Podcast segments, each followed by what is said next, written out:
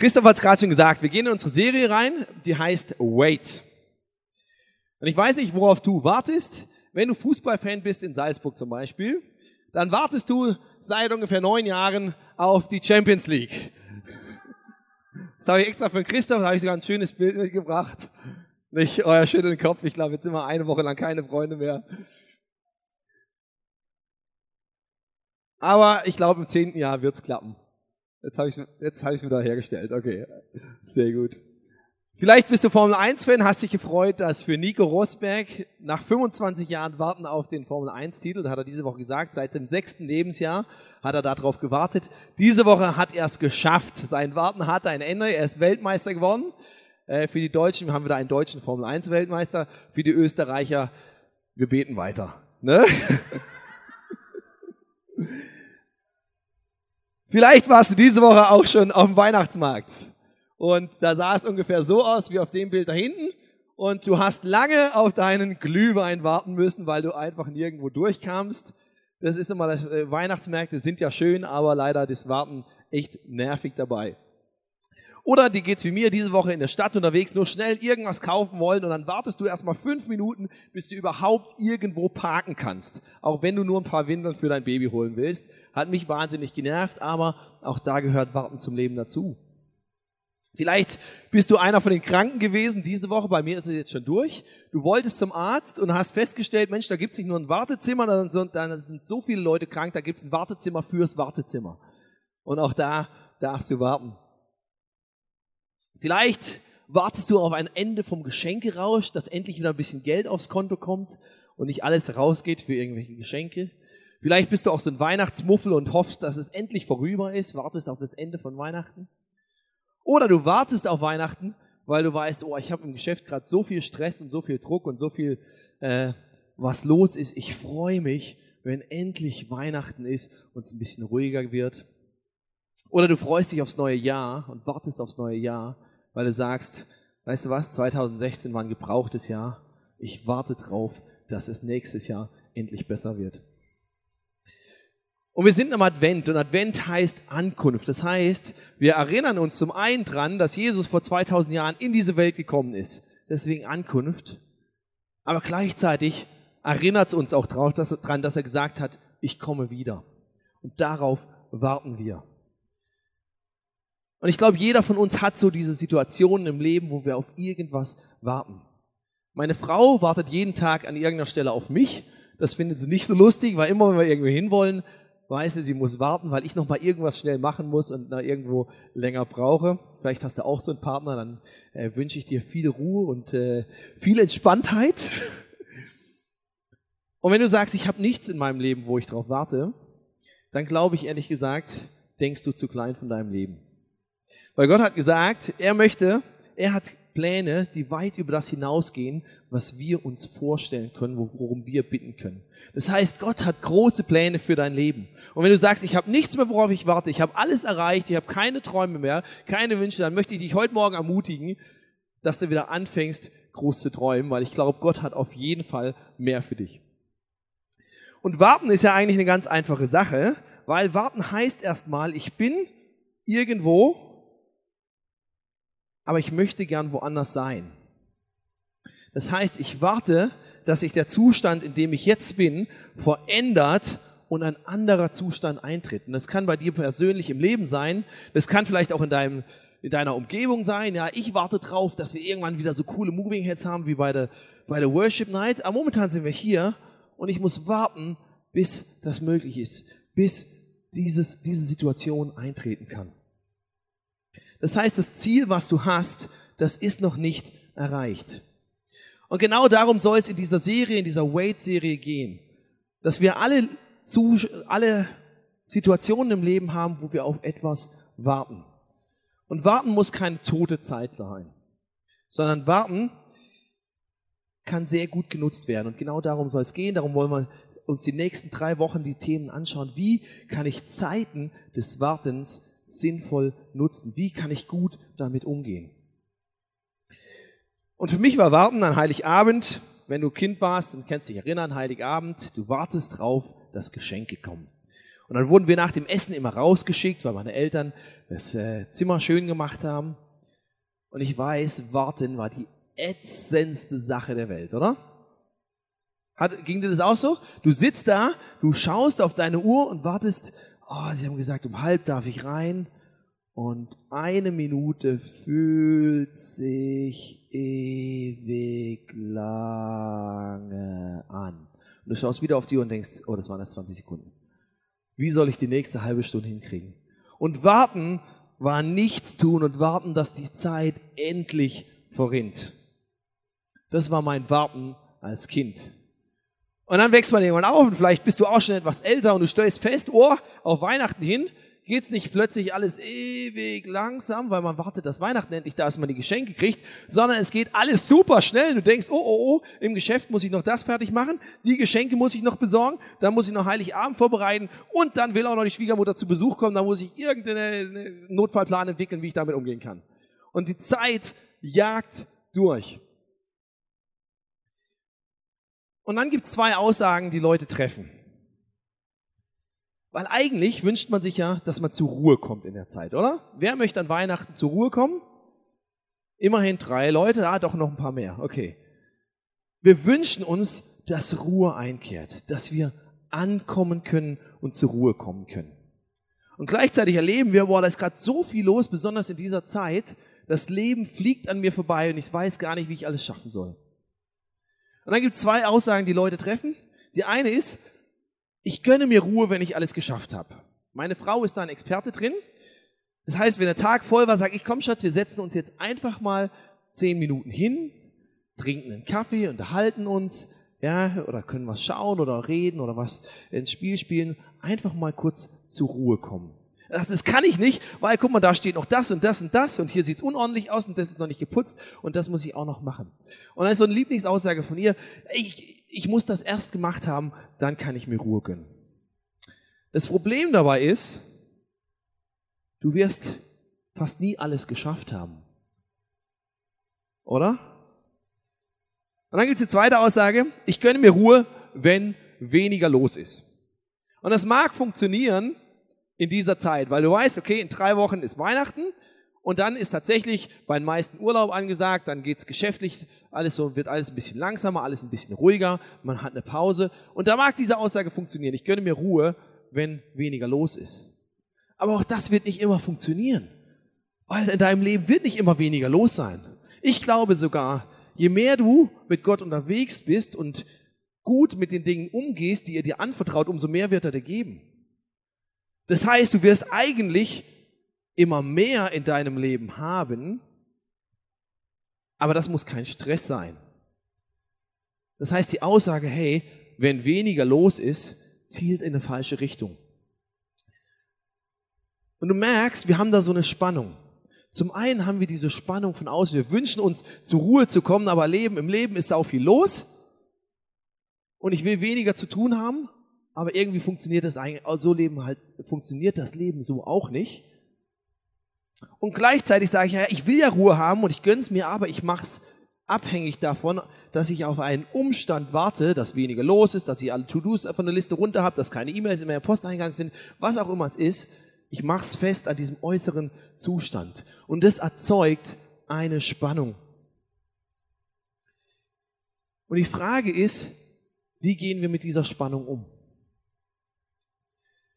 Und da spielt es keine Rolle, ob du jetzt hier mit Jesus unterwegs bist und dich Christ nennst und sagst, ja, Gott habe ich schon kennengelernt und mit dem gehe ich, oder du bist das erste Mal vielleicht in der Kirche und hast noch nie von diesem Gott gehört oder hast noch keine persönliche Beziehung mit ihm. Ich glaube, diese Situation kennt jeder von uns, dass wir sagen, wir möchten eigentlich zur Ruhe kommen und gleichzeitig erleben wir diese Spannung, ich will irgendwo hin und ich mache es fest an Umständen, aber irgendwie haut es, geht es nicht so auf und, und hängt, ja, passt einfach nicht zusammen.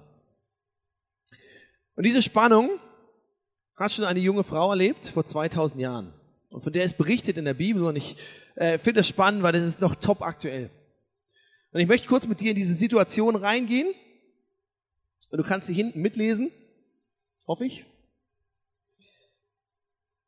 Auf ihrem Weg nach Jerusalem kamen Jesus und die Jünger auch in ein Dorf, in dem eine Frau mit Namen Martha sie in ihr Haus einlud. Das heißt, Jesus unterwegs, zieht mit seiner ganzen Mannschaft durch die Gegend, kommt in ein neues Dorf, ist hungrig. Martha denkt, oh geil, der Jesus kommt. Und der Jesus war der Superstar der damaligen Zeit. Das wäre so, als wenn der Papst jetzt hier plötzlich äh, vorm Kolpinghaus auffährt, ja, weil er sagt, oh, ich will hier im Hotel einchecken. Ja, und du denkst, oh, der hat noch kein Date fürs Mittagessen. Was für eine Gelegenheit. Und dann spielt es keine Rolle, wie du jetzt zur römisch-katholischen Kirche stehst. Du merkst, das ist eine besondere Person und von der kann ich was lernen. Und die lädst du ein und dann bringt er natürlich auch noch seine ganze Mannschaft damit.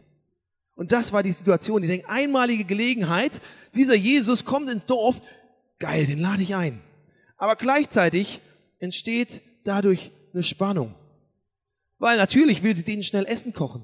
Und natürlich will sie gucken, dass der Haushalt gut ist. Und natürlich wollen sie wissen, dass sie sich äh, sicherstellen, dass sie sich wohlfühlen. Und deswegen fängt sie an zu rotieren. Und gleichzeitig, ihre Schwester Maria saß Jesus zu Füßen und hörte ihm aufmerksam zu. Martha dagegen mühte sich mit der Bewirtung der Gäste. Und du merkst, hier entsteht eine Spannung. Sie hat diese Spannung, oh, ich will für den Jesus und für seine ganze Mannschaft sorgen und ich will kochen und dass die sind ja hungrig und die waren lange unterwegs und ich will, dass es schön ist. Und gleichzeitig hockt meine Schwester da drüben und redet. Eigentlich muss sie mir hier helfen in der Küche und muss Sachen vorbereiten und muss Dinge tun. Und es kommt Spannung auf. Und irgendwann hält Martha nicht mehr aus und sie geht zu Jesus und sagt, Herr, ist es nicht ungerecht, dass meine Schwester hier sitzt, während ich die ganze Arbeit tue? Sag ihr, sie soll kommen und mir helfen. Sag doch mal was, Jesus. Ja? Die reden können wir doch später. Und du merkst, sie hat genau diese Einstellung. Wenn das erledigt ist, dann können wir ja zur Ruhe kommen. Dann können wir uns ja hinsetzen, Cappuccino schlürfen und dann kannst du uns erzählen, was du erzählen willst. Aber erst müssen wir das gemacht haben. Jesus sagt das doch ihr endlich mal. Und ganz ehrlich, ich glaube, 90 Prozent von uns wären genauso drauf gewesen wie Martha. Ich wär's, glaube ich. Aber Jesus sagt was anderes. Er sagt, meine liebe Martha, du sorgst dich um so viele Kleinigkeiten. Im Grunde ist doch nur eins wirklich wichtig. Maria hat erkannt, was das ist, und ich werde es nicht ihr nicht nehmen. Das heißt, Martha spürt diese Spannung und sie wünscht sich, dass Jesus diese Spannung auflöst. Aber Jesus macht es nicht, sondern er verändert ihren Fokus in der Spannung. Und ich möchte aus dieser Geschichte drei Punkte mitgeben. Wenn du dir Notizen machst, dann kannst du den ersten Punkt aufschreiben. Ankommen bedeutet, Spannungen im Leben auszuhalten. Und die Realität ist, es gibt Spannungen in deinem und meinem und unserem Leben, die wirst du nicht auflösen können. Und ankommen und zur Ruhe kommen bedeutet auch, diese Spannungen auszuhalten. Und eine der großen Spannungen, in der wir leben, wenn du mit Gott unterwegs bist, ist ja, was wir gerade schon gesagt haben. Wir warten darauf, dass Jesus wiederkommt. Und was wir damit verbinden, ist, dass wir glauben, dass er dann sein Reich, so hat er es immer genannt, sein Reich endgültig in diese Welt kommen wird. Und er hat es beschrieben als einen Ort, wo kein Leid mehr ist und wo keine Trauer mehr ist und wo keine Tränen mehr ist, sondern wo Liebe und Freude und Ruhe herrschen. Und darauf warten wir.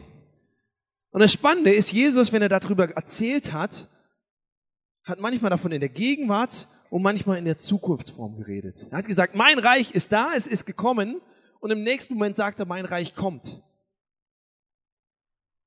Und es ist eine Spannung, in der wir leben. Und wenn du mit diesem Jesus unterwegs bist, dann hast du das vielleicht schon festgestellt. Wir glauben und sehen und haben schon erlebt, dass Gott heilt.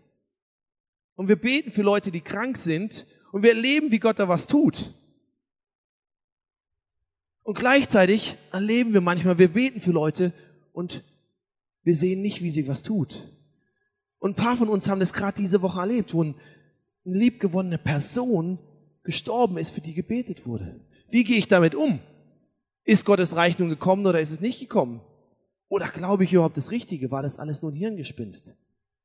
Das ist eine Spannung, die in deinem Leben entsteht. Und die Wahrheit ist, Die Spannung werden wir nicht auflösen können. Gottes Reich ist jetzt da, aber es ist auch noch nicht da. Wir leben in einer Welt, wo Gottes Reich schon angebrochen ist, wo er Dinge tut, wo er Wunder tut, wo er handelt, wo wir ihn Sachen bitten dürfen, wo wir immer wieder erleben, wie er was macht, aber wo gleichzeitig auch noch eine Finsternis herrscht und das Böse herrscht und Leid geschieht. Und diese Spannung wirst du nicht auflösen können. Gottes Versprechungen und das Erleben, dass das einlässt, das stimmt. Aber es wird nicht alle Spannungen auflösen. Und genauso gibt es in deinem, meinem Leben gewisse Spannungen, die werden wir nicht beeinflussen können. Die müssen wir einfach aushalten.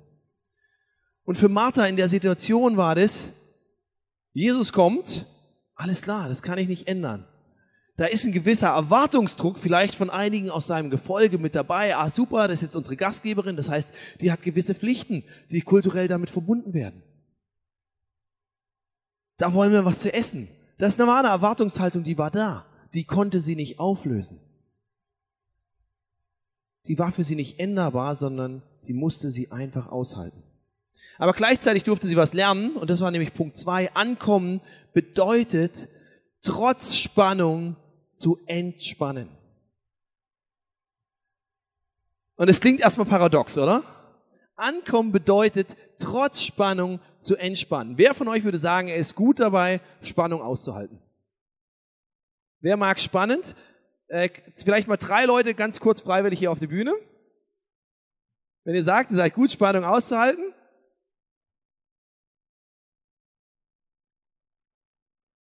Jetzt hab, ich habe einen Anschlag für euch vor und das ist gemein, weil ich habe auch nicht gesagt, was ihr machen wollt. Was ihr machen dürft, müsst. Jetzt weiß ich nicht, du bist so schick angezogen hier. Wenn das nicht geht und deine Klamotten zerstört, sag's ehrlich, dann darfst du dich wieder hinsetzen. Aber wir werden jetzt in eine Spannung gehen und ich mache mit. Ja, jetzt müsst ihr hier gucken, unsere Bühne ist heute Morgen verschwunden. Wir haben sie auch nicht wieder herbeten können. Vielleicht müsst ihr gucken, wer uns von hinten seht. Aber wir gehen jetzt in eine Spannung. Wir machen kostenloses Fitnesstraining. Ja, ihr könnt euch Fitnessbesuch heute sparen. Wie gesagt, wenn es nicht geht, wir gehen in eine Spannung, in eine Ganzkörperspannung. Das heißt, auf die Ellbogen. Ja, du äh, setz, setz dich hin, das ist in Ordnung. Und wir strecken den Po nach oben, der hängt in der Luft. Ja, und ihr merkt, der ganze Körper ist unter Spannung. Wenn ihr das nicht merkt, macht er irgendwas falsch. Merkt das? Du merkst nichts? Beine, Beine hoch, Beine hoch, Po hoch, genau. Das Einzige, was aufliegt, sind deine Unterarme und deine Zehenspitzen. Und ihr nehmt Spannung wahr, weil alle schauen uns jetzt an. Und guck mal, die lachen sogar. Und die achten auf uns. Und die fragen sich vielleicht, wer hält am längsten durch? Und der Daniel fängt schon an zu schwitzen und die Schweißperlen sind auf seiner Stirn. Und es liegt nur am Licht, genau. Und guck mal, da filmt sogar jemand mit dem Handy und da ist ein Erwartungsdruck da. Wer wird als erster zusammenbrechen?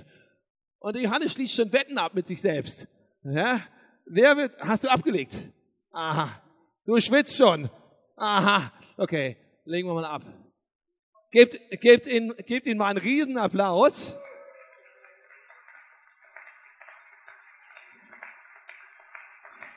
Ihr dürft euch wieder hinsetzen. Ne? Drei Tage Muskelkater, was gibt's Besseres? Einmal in die Kirche, Körper, Seele, Geist, alles abgedeckt. Und jetzt frage ich euch mal,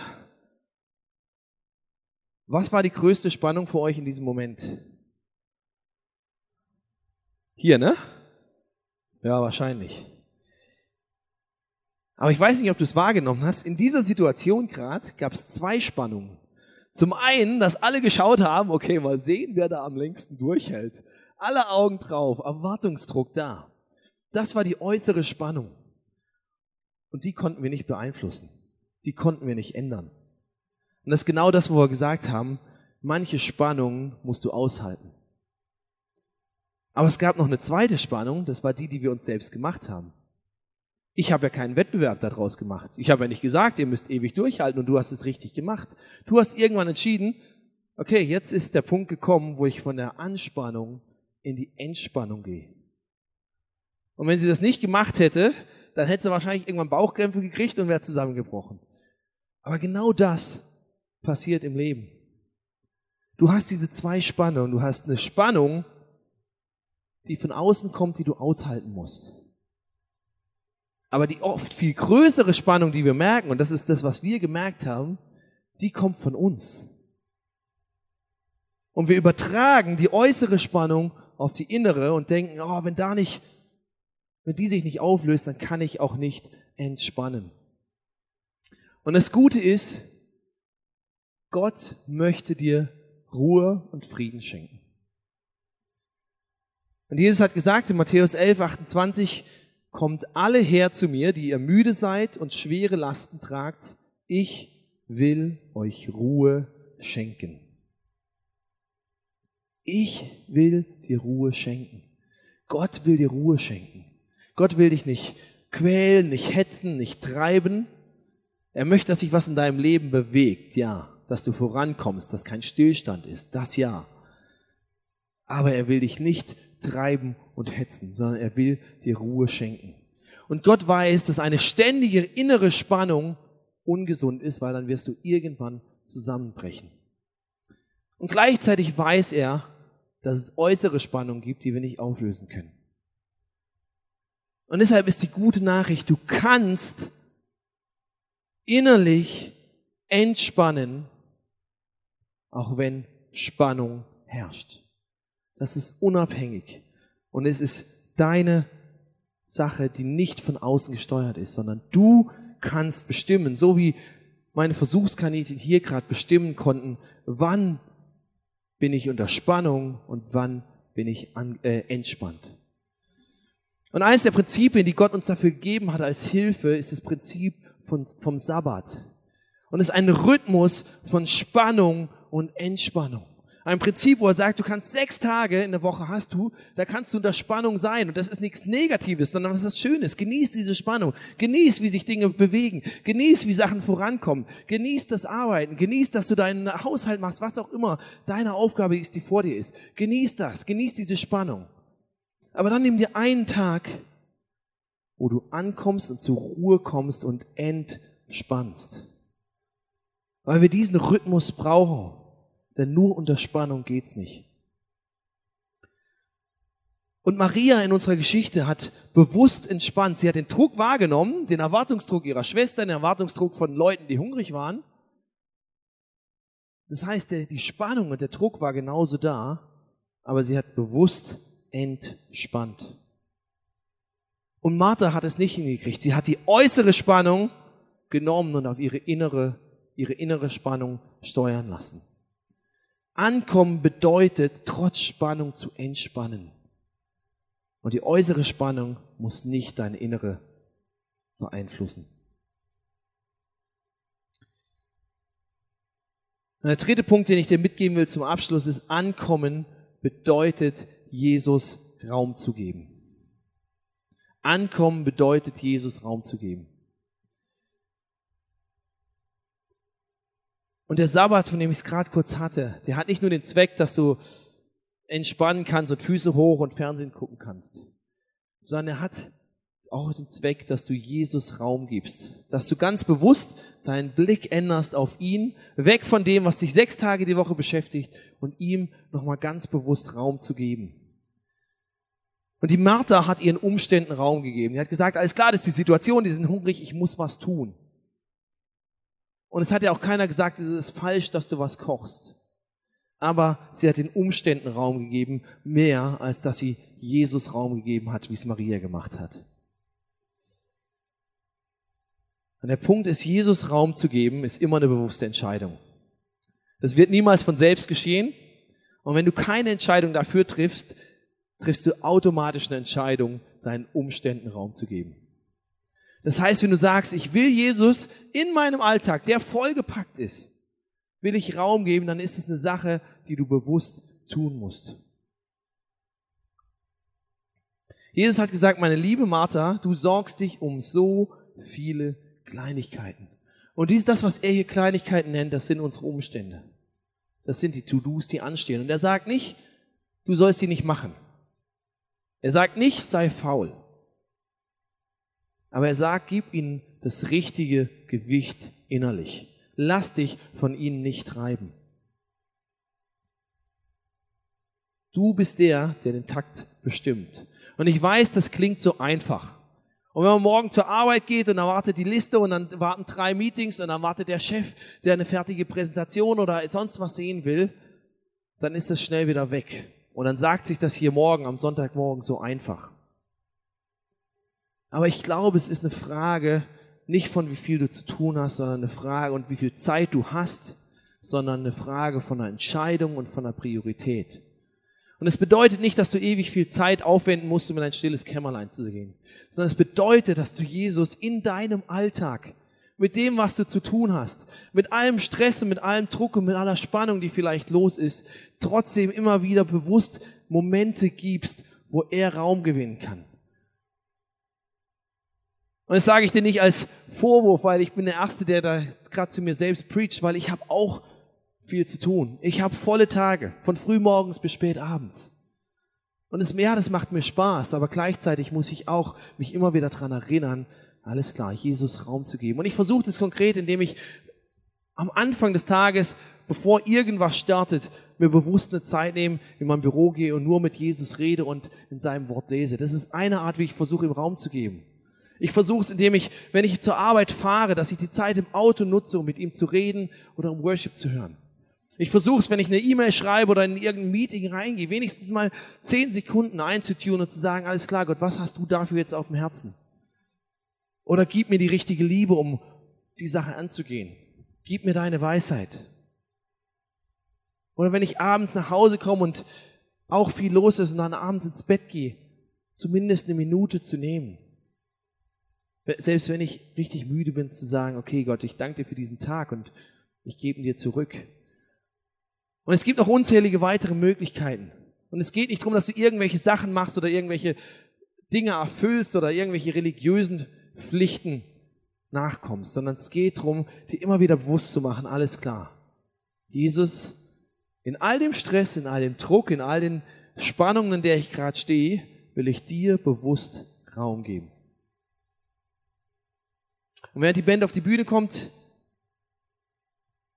will ich dir einfach Mut zu machen, dir eine Sache vorzunehmen, wie du das diese Woche umsetzen kannst. Dich zum einen zu erinnern, hey, ankommen und zur Ruhe kommen bedeutet, Spannungen im Leben auszuhalten.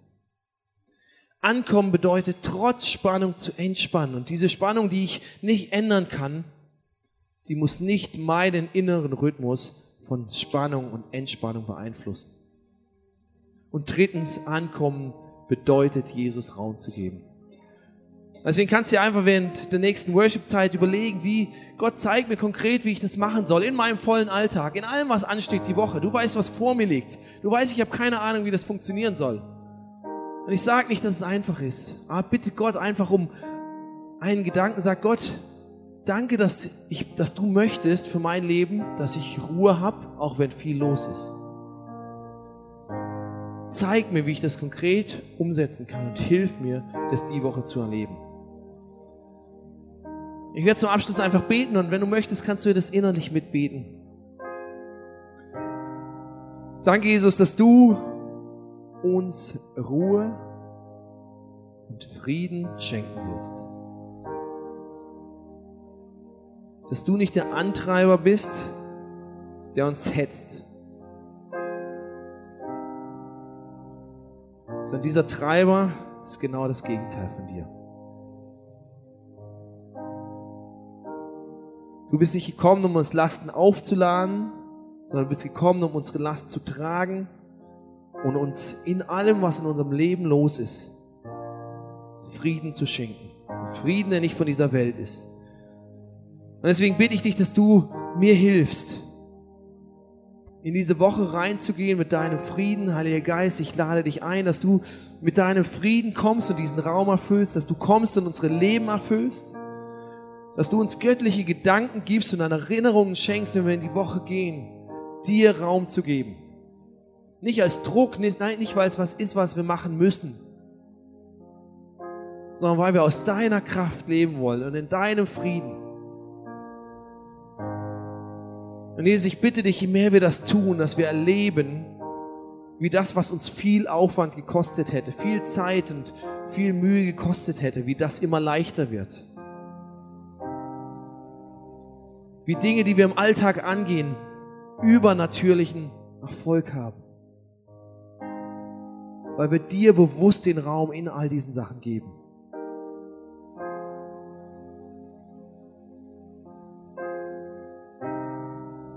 Und Jesus, ich möchte dich einladen in, die, in diese Woche, ich möchte dich einladen in mein Leben und wenn du dann noch nie diesen Jesus bewusst eingeladen hast, dann kannst du jetzt einfach ein Gebet sprechen und ihm sagen, Jesus, ich lade dich ein in mein Leben. Ich danke dir, dass du mein Bestes willst.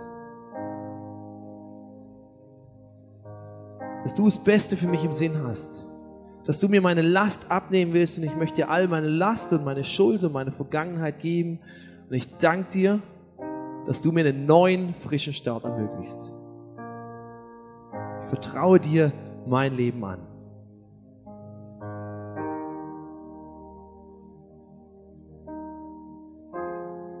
Danke für deine Liebe, Jesus.